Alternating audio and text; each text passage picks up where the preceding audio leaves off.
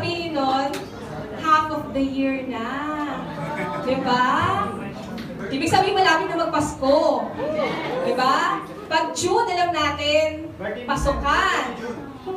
Pasukan! Kasi yung mga pamangkin ko umuwi na kanina sa probinsya kasi may start na ng, ng school on Monday. Pag June, uso din daw ang kasal. Ayan, hindi, ako, hindi ko kaya patunayan kasi hindi pa ako kinakasal, okay? But you know what? What makes this day more special? Because this week happens to be the ascension of the Lord. And next week is the Pentecost. Meaning next week is the birthday of our church. Because as you remember, it is during the Pentecost when our church is born. Okay? Pero meron pang mas special doon. Bakit sobrang special nung araw na to? Kasi today, we are ending our series Acts. Ayan. Kaya sabi ni Yari kanina, today is a big day. O, di ba? Nakakopya ko na rin. And most importantly, as we end our series Acts, we are starting a new chapter of our life. Meaning today, we are starting our service in our new home. Diba? Palakpakan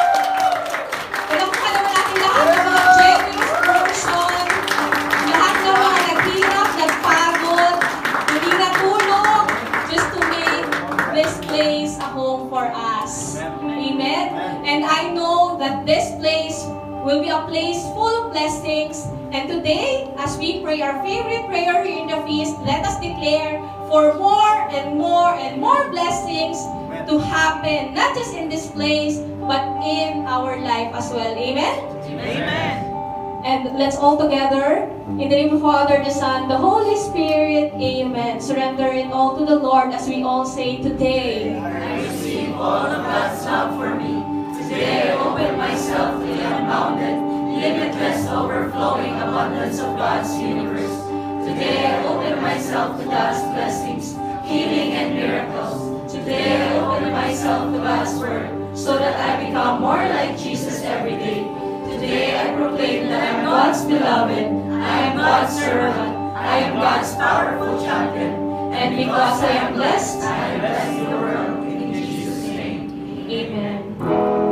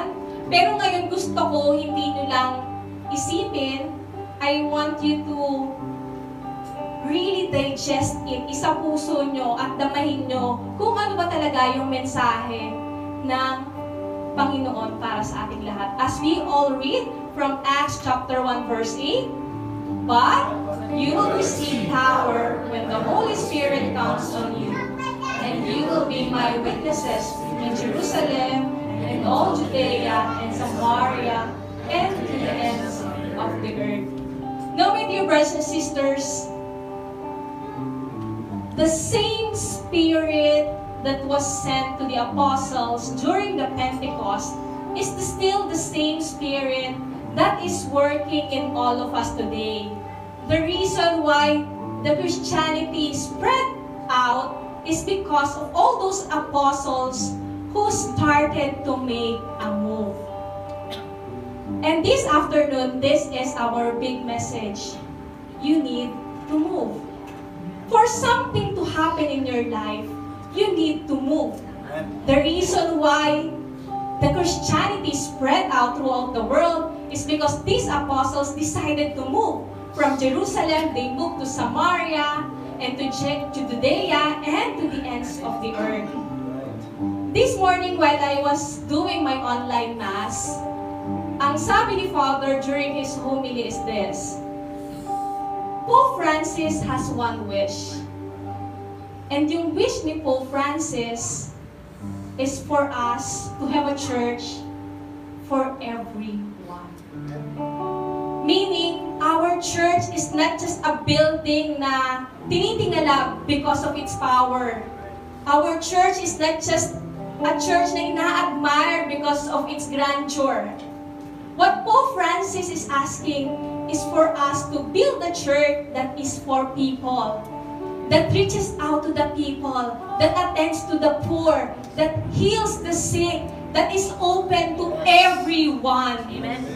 But for us to be able to build that kind of church is not the work of the priest and the clergy alone. That is the work of all of us. Kaya this afternoon, the message of the Lord to all of us is we also need to move. The same movement that the apostles did before, it's the same message to all of you this afternoon. You are all encouraged to move. Do you remember the conversion of St. Paul? Yes. Di ba? He was blind for three days. And the moment that his eyes were open, anong una niyang ginawa? He went out at sinabi niya kung anong na-experience niya. Sinabi niya sa lahat kung ano yung naramdaman niya. The moment that he has a personal encounter with the Lord on the road to Damascus. My dear brothers and sisters, you don't need to have a theology. You don't need to be a preacher. You don't even need to be a priest to help in building the church. Yes. Yes. Because you can use your own story to reach out to people. Yun yung best weapon that we can all use so that we can spread the word of God. But remember this, when you move, you don't just move alone. You move with the Holy Spirit. Because no matter how much effort effort you put it into something, kahit na binigay mo na yung best of best of best of all your effort, kapos pa din yun pag walang Holy Spirit. So this afternoon, God is telling you to move, but move with the Holy Spirit. And that Holy Spirit, it's here in this place. Just open your heart to receive the Holy Spirit so that it can move in you, so that it can work in your life. As we all say this prayer, repeat after me. Come, Spirit of God, Come, Spirit of God. come, Spirit of truth, Come, Spirit of truth. come, Holy Spirit. Come, Holy Spirit. Renew not just the face of the earth, Renew not just the face of the earth, but renew my heart, renew my heart. renew my mind, Renew my mind. renew my soul. Renew my soul. Move in me Move in me as I move in you. as I move in you. This I pray in Jesus' name. Amen. Amen. Is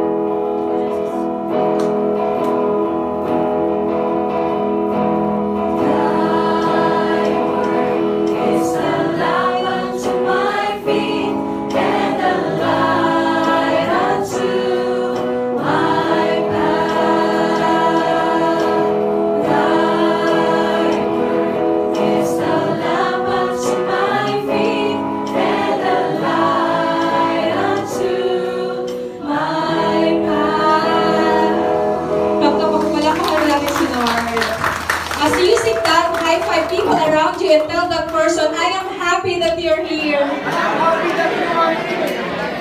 We are all very happy that you are here. Diba? Happy, happy. So many beautiful faces.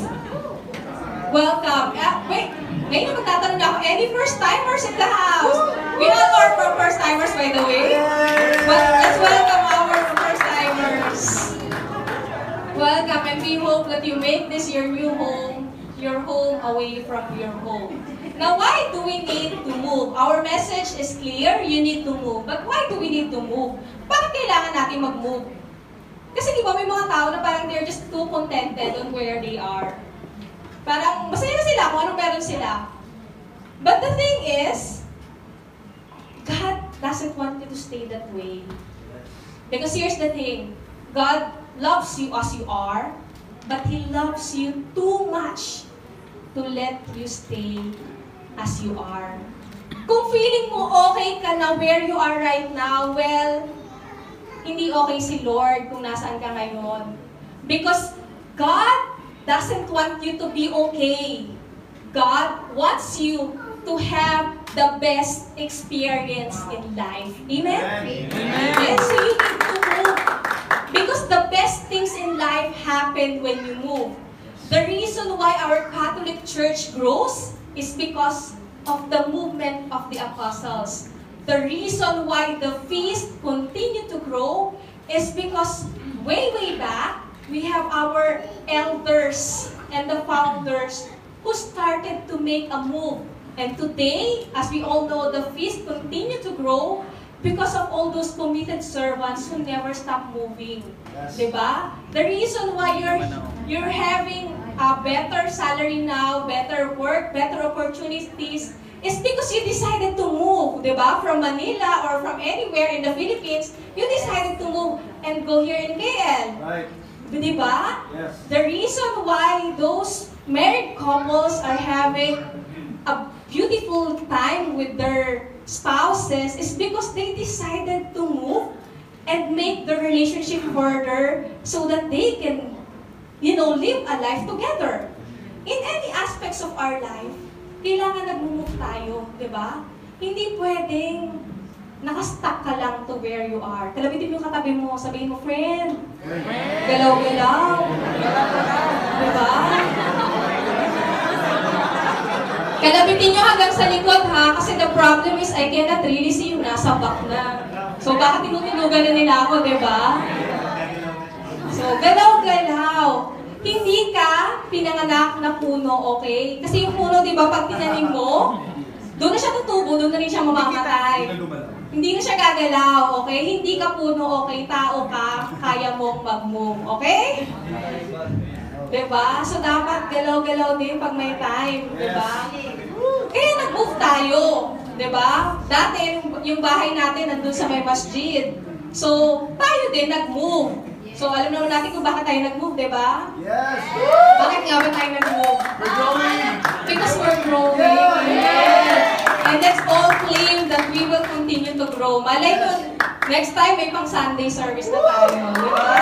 Amen. Amen. So, yun yung ta- yun yung mensahe talaga ni Lord sa atin ngayong hapon na to. We just need to move. Now, three lessons in moving. Di ba?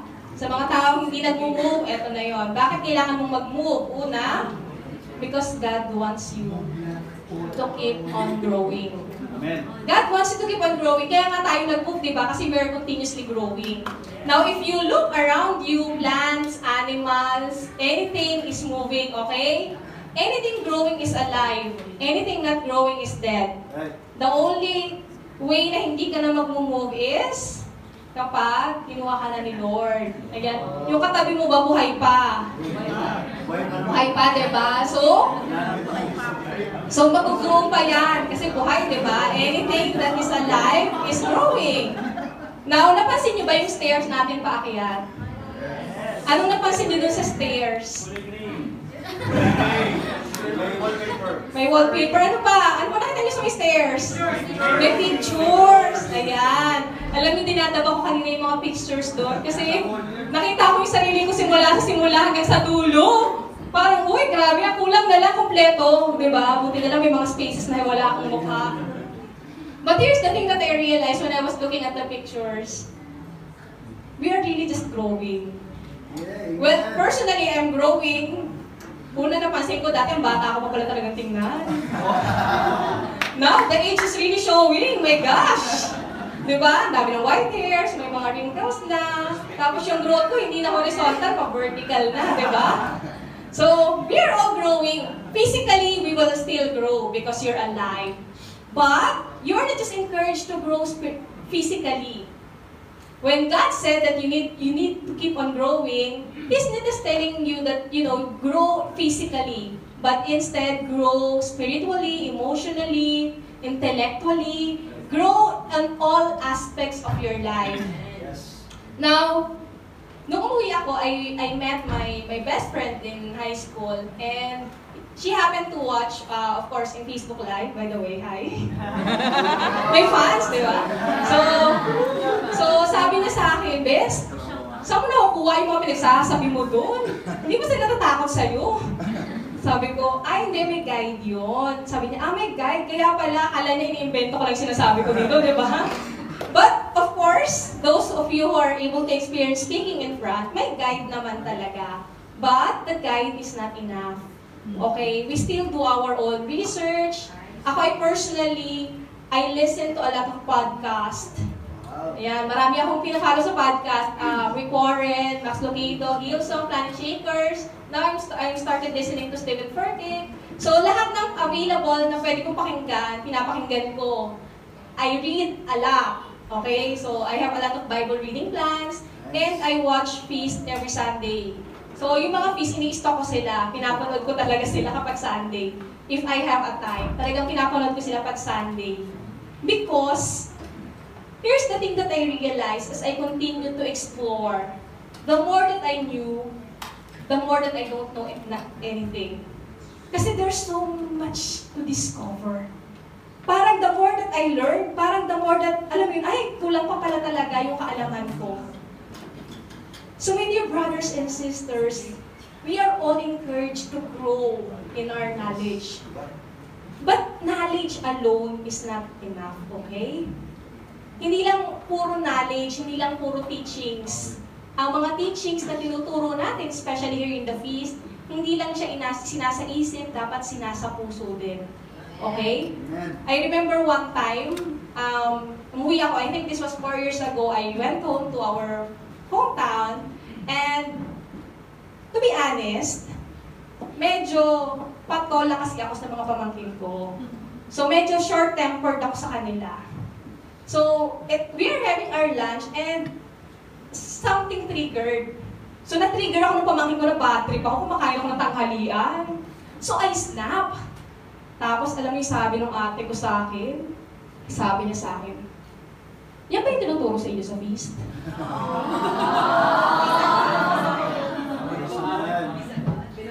Wala akong nasabi. I was so speechless. Sabi ko, oh my God. so sabi ko, oo nga no, hindi lang dapat yung mga teachings nasa utak. Kasi alim yung knowledge kung hindi mo naman siya na-apply sa buhay mo. Tama? So when you grow in knowledge, dapat you also grow in love. ba? That's why God is encouraging us to grow. Not just in knowledge, but grow in love, grow in relationship, grow in your faith. Gaya ng sinasabi natin lagi sa feast, be God's love to others. Amen. Use your life as a reflection of Jesus. Amen? Amen. Next, God wants you to start small. Now, when you move, God is not expecting that it is something that is huge, extravagant, you know, flashy. But instead, God wants you to start small. Right. Kasi, pag sa small ka nag-start, mas na-appreciate mo yung outcome niya in the end. Tama? Yes. You know what? The feast, it started very, very small. It started with 30 people in the garage. Okay? Yun, yung birth of light of Jesus family. Nasa garahe lang sila and they're just 30. Yes. But guess what? In 2020, the light of Jesus will be celebrating its 40th year. Can you imagine 40 years na tayo? And the feast continue to grow across the world. Right now, we have 500 plus feasts all over the world. And kasama tayo sa bilang na yun, okay? God wants you to start small. Most of us, we look down on small things. If it's just small things, we take it for granted. ba? Parang pag maliit lang, "Hmm, dead ma, wapakits, ganon. But you know what? Those small things, those small steps, those small habits, they become the big wins in your life. Yung mga maliliit na bagay, yun yung pinakamasarap na tagumpay. Tama? So, start small. If you want something to happen or to change in your life, start small. Don't look down on yourself na hindi kasi ako nagbabasa ng Bible. Yung binabasa ko lang yung pinapadala ni Yani every morning. That's okay. Because that's a start. Diba? It's already a start when, you know, you read the Bible verse and you pray. It's already a start. Because who knows if you keep on doing that every day, baka mas may-encourage ka na ngayon magbukas ng Bible. And who knows, baka someday ikaw na yung papalit kay Yani, ikaw na yung taga-message sa chat room. Dito niya. Diba? Ay, hindi daw siya titigil. May violent reaction. Diba? That's how you start. You start small. Don't look down on yourself. Feeling mo, analyst lang kasi ako ngayon sa office namin eh. Or customer service ako sa... Customer service agent lang ako sa amin ngayon. Well, lahat ng managers, they start small. ba? For something to grow in your life, you need to start small. ba? Piso lang po ang kaya kong isave ngayon. Okay lang, araw-araw mag-save ka ng piso. Kasi yung piso mo, after one year, hindi na piso yun. 'Di ba? 365 na yun. And you know what? Yung piso na naging milyon, if you know how to invest. And, oh, si Tish na tawagin nyo nun, ha? If you know how to invest and you do it con- consistently. So, it- it's okay to start small. Kasi, it will grow. So, don't look down on yourself na, ito lang kasi ako ngayon eh. It's okay. Because God will do something in your life to make you into something that is a better version of yourself. Amen? Last, God wants you to be patient. Kasi minsan, when we want to move, we want to do it in a rush. Nagmamadali tayo, di ba? Pero si Lord, may sarili siyang timeline. Di ba? Yes. Si Lord, mayroon siyang pina-follow na way. So don't rush into things. The problem with our world right now is we live in a very, very fast-paced world. Napansin niyo ba, ang bilis ng araw. Nakakagula, 2019 na pala. Diba? 35 na ako. Akalain mo yun? 12 years na ako sa Malaysia. Well, thank you for telling. But admit it, we are living in a very, very fast-paced world. And usong-uso na ngayon ang mga instant. Di ba? May instant noodles, instant rice, instant coffee. I mean, may, meron pa ako galing instant jowa. Di ba?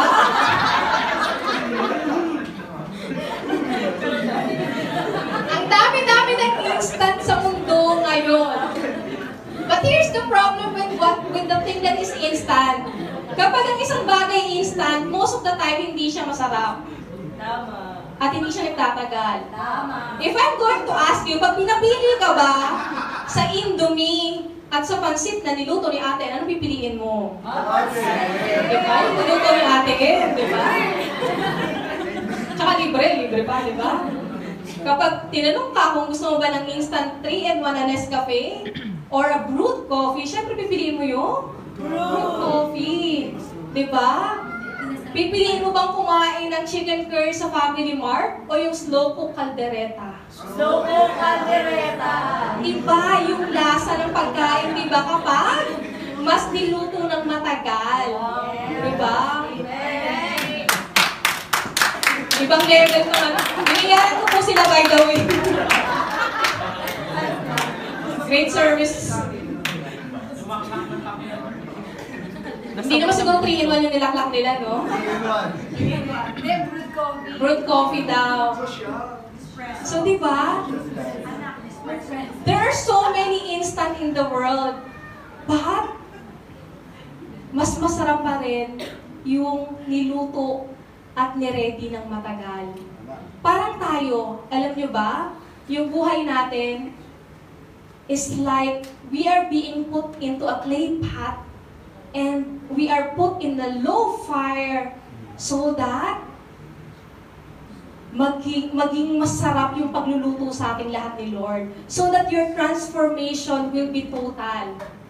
Your transformation may be gradual now, but I'm telling you, God is taking His sweet time so that even though your transformation is gradual, it will become total. Kasi pag minadali ni Lord yung pagbabago sa iyo, baka ang ending nun hilaw. ba? Kasi hindi masyadong naluto. O kaya naman, pag nilakasan yung apoy ni Lord sa inyo, baka ang ending nun masunog kayo. ba? Kaya tingnan niyo, ang itim ko, nasunog kasi ako eh. Minadali ni Lord. ba? But kidding aside, when God transform you, He will take His time. So be patient because God is also patient. Trust in the timing of the Lord. Kasi yung timing ni Lord, it's never late, it's never early, it's just right. Amen? So trust in His timing, believe, and have faith that God's plan is the best in your life. Amen? Amen. So, just because this is just a special day for all of us, because this is our first time to have our service here in our new home. So let me just share with you a story that is very, very close to my heart. Now, I met Feast KL in September 8, 2012. Okay? This is in Singapore. That's the first time na nakilala ko na meron palang feast sa KL. And hindi ako kasama sa Pioneer, by the way. If you want to know who's the Pioneer, you look for Sis V. Si Sis V ay kasama sa mga Pioneer. The first mission feast of KL was held on July 14, 2012 sa may Pasar Seni. It is it was the mission feast of Singapore. Okay? It was um, the works of Brother June and Sis Cory. Sila yung nag-head and they went to KL so that uh, magkaroon ng feast sa KL. So I remember during those times that I'm attending feast, mas marami pa yung mga taga-Singapore kaya sa KL. Minsan darating sila 15, 20, yung KL 10. Marami na yun ah. So, ganun kami nag-start. 10 lang, ganyan. Then, in 2013, the feast was declared independent. Hindi na siya mission feast. So, tinanggal na yung mission. So, it's just feast Kuala Lumpur. And I remember, during those times, yung bahay namin is at Crown Regency. So, it's not really a house, it's a hotel. Yan, mayaman kami, di ba? Naka-hotel kami before. But here's the thing, dahil hotel siya, normally the service is every Sunday. So since hotel siya, so mag-check-in kami ng 12 noon. So the problem with that is kapag walang available na room, so nga bells kami ngayon. 'Di ba? Abangers kami sa lobby hanggang merong maging available na room. And it's just very, very small. Parang pagpasok mo, malaki pa nga tong stage eh. Pagpasok mo, we will just set up the projector. By the way, that is the original projector of Feast KL. Memorable sa amin yan, ang kaunahon-nahong gamit na nabili ni Feast. Okay? So, we just set up the projector, tapos ah, may altar kami, may gitarista, tapos mga 15 chairs. Yun, di ba? Marami na yun, 15. Hindi namin nahupuan lahat yun. Kasi most of the time, wala pa kaming sampo. Kasama na yung speaker doon, yung worship leader, gitarista, singer. At hindi kami na rin. Ganon kami ka-konti. And in 2014, that's the time that we moved to Sri Ebenezer. So I remember this because it was during the first year anniversary and yung first year anniversary was held at the Star Arena, yung hotel in opposite. So, it so happened na while we're doing the anniversary, yung pala, may nakapost na dun sa kabila that they are available. So we inquire on that day and they say that, okay, you can get it on Saturday. So kaya nilipat namin yung service. Dati Sunday, napunta siya ngayon sa Saturday. Kaya yung feast napunta sa naging Saturday because the availability of the place is only during Saturday. So, from 2014 until last week, the service of the feast was held at the fifth floor of Sri Ebenezer. And there are a lot of um, initiatives for us to move. But over the years, medyo may struggle kasi. What we noticed is people come and go. Para kami nagsa-cycle. Yung at the start of the year, walang tao, maswerte na may 20 kami. Kasama na servants noon ha. Tapos, pag mga mag-middle of the year, dumadami. Hanggang anniversary yon. Pag anniversary, ang dami namin. Tapos, ah, pagkita sa anniversary, tapos na din silang lahat. Wala na rin silang lahat. So, it continues second year, third year, fourth year. So, alam mo, dumating na kami sa time that we're really frustrated na parang, should we still continue doing this? Baka may mali sa ginagawa natin, kaya they don't stay. 'Di ba? But what I realize is this. As I am preparing this talk, I realize that God really wants us to start small. And God is taking His time. I realized that those five years that passed by in Peace KL, it's like we're being, in a, being put in a slow cooker. Unti-unti, pinapakuluan. Hanggang sa maging matibay yung pundasyon ng mga leaders at ng mga servants. Unti-unti pinapakuluan para yung puso ng mga tao maging handa na tumanggap sa mas marami pang tao. God really takes His time to change us, to move us. And this is where we are now. Kaya those that start small, don't take it for granted. Kasi yung sampo na nag-start before, look at look around you. Those are the products of those 10 people who never gives up.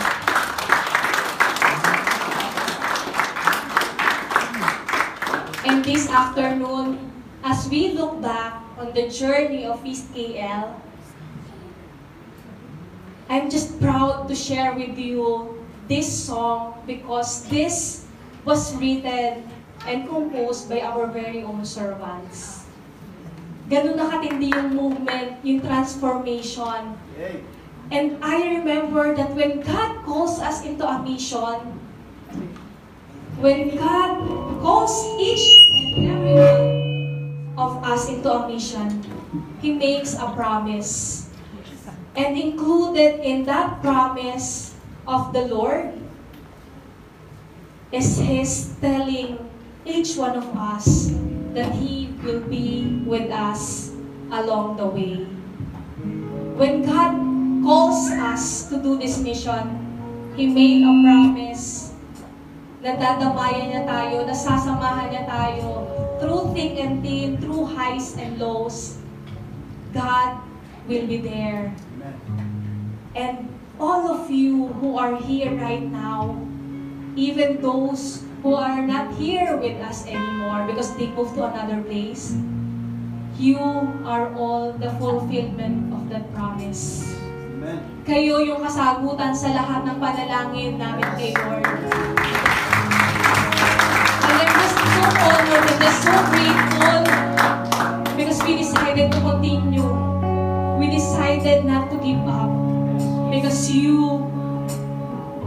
what the Lord has promised to each one of us. Amen.